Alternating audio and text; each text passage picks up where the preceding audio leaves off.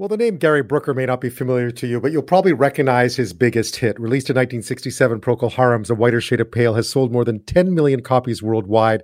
It was actually reported as being the most played song in the last 75 years in public places in Britain, which is pretty amazing. Now, Brooker, who wrote the song, passed away earlier this week at the age of 76, but he leaves behind perhaps one of the defining records of the 1960s. And joining me now to talk about it is Shawn Perry, publisher and founder of VintageRock.com. He speaks to me from Nashville. Welcome to the show tonight. Hi, Ben. Thanks for having me.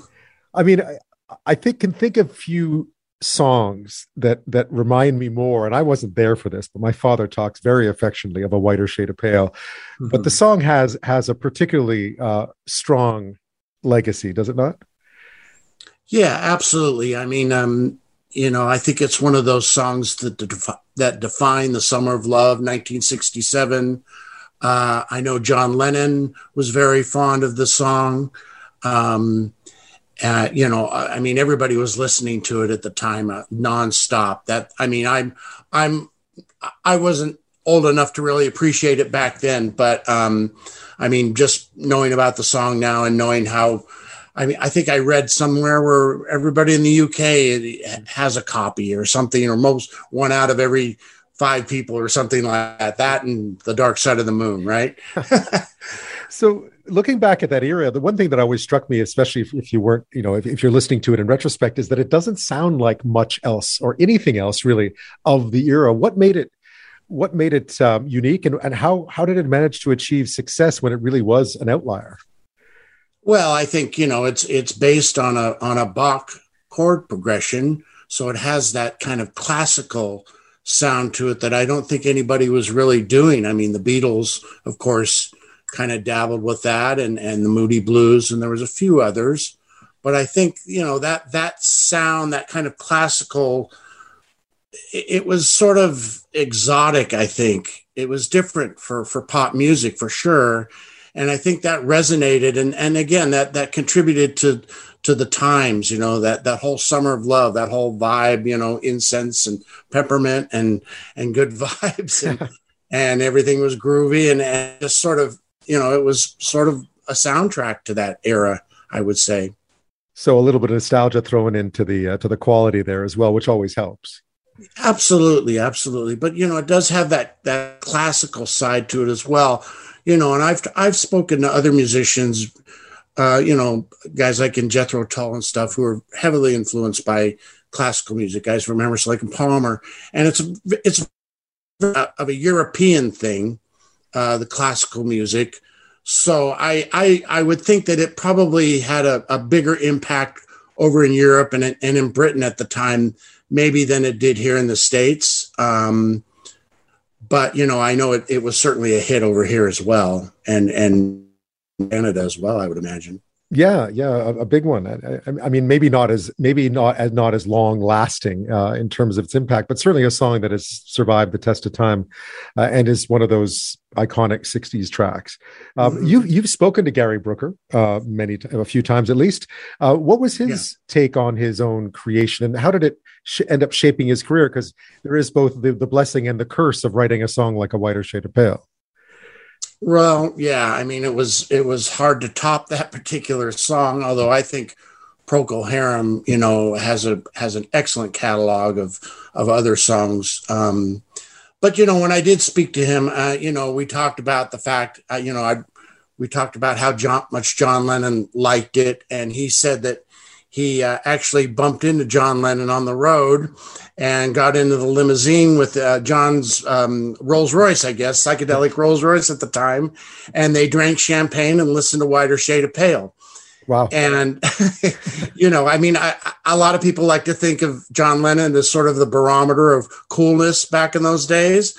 So, um, you know, I think that that right there kind of tells you the impact um, and of course, you know Gary. He worked with George Harrison, so he was he was involved with the Beatles. I, his early group, the Paramounts, that he had before Procol Harum, they actually played shows with the Beatles, and he talked about that as well with me. But um, yeah, I mean, I think it, he was just um, he was stunned really by how popular that song was at the time, and I think he's he still was, you know, right up until uh, the last few days of his life. Um, you know, yeah.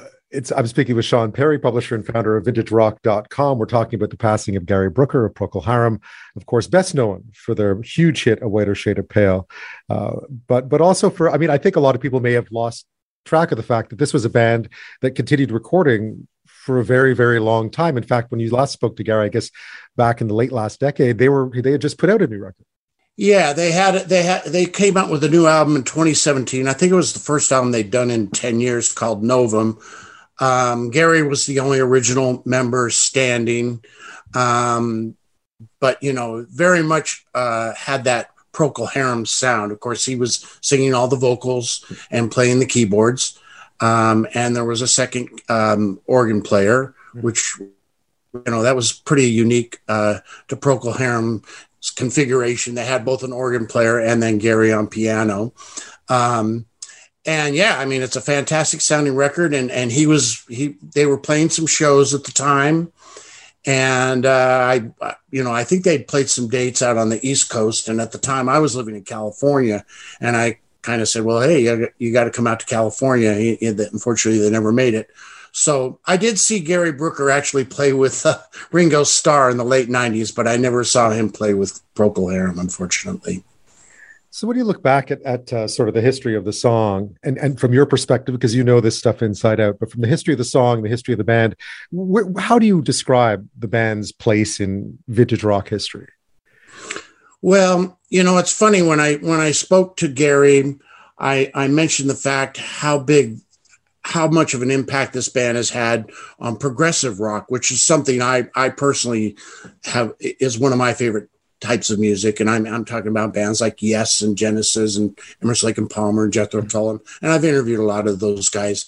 And I, I said, you know, yeah, you guys were kind of the, um, the, the, you know, the architects of, of what became progressive rock, you and the Beatles really, and Pink Floyd. Um, and, you know, he, he, he acknowledged that.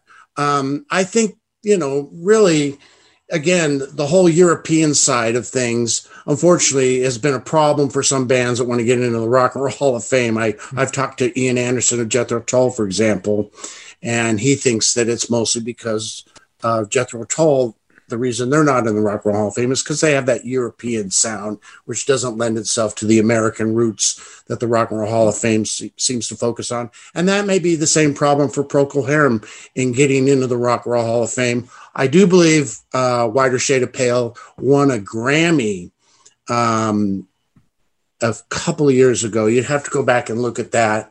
And it it may the song itself may have well been um, inducted into the Rock and Roll Hall of Fame. But, you know, again, Procol Harum did so much more. You know, Conquistador was a big hit for them uh, in the 70s. Um, and then if you, you know, Shine On Brightly is a great album that they did um, I mean, so that there's there's just they they came out with this great box set at, at the time that they came out with Novum in um, 2017. They also came out with a really nice box set of, of both video. It had and DVDs, tons of live stuff, um, just very comprehensive. So there's just so much great music from that band. There really is. Yeah, I mean, it's just looking quickly looking it up. So, Rolling Stone magazine placed it 57th on its list of 500 greatest songs of all time. Um, 2009, it was reported as the most played song in the last 75 years in public places in the UK. So you were wow. certainly right about the UK. And it was inducted into the Grammy Hall of Fame in, uh, in 1998. So the song, yeah, you're right. Yeah. yeah. The song had a lot more accolades, I guess, than the band did, which is always yes. the problem, I guess, with writing a great song. Yeah, and that you know that's happened to a few artists over over the years. You know, they're I guess they call them one hit wonders. Although I, I certainly wouldn't call Procol Harum a one hit wonder. Um, but but you know I I think when it all comes right down to it, that song is what the band and what Gary will be remembered for. Shawn Perry, thanks so much for your time. I appreciate your insight into uh, into the life and times of Procol Harum and uh, and the band. Ben, it's been a real pleasure. Thank you for having me on.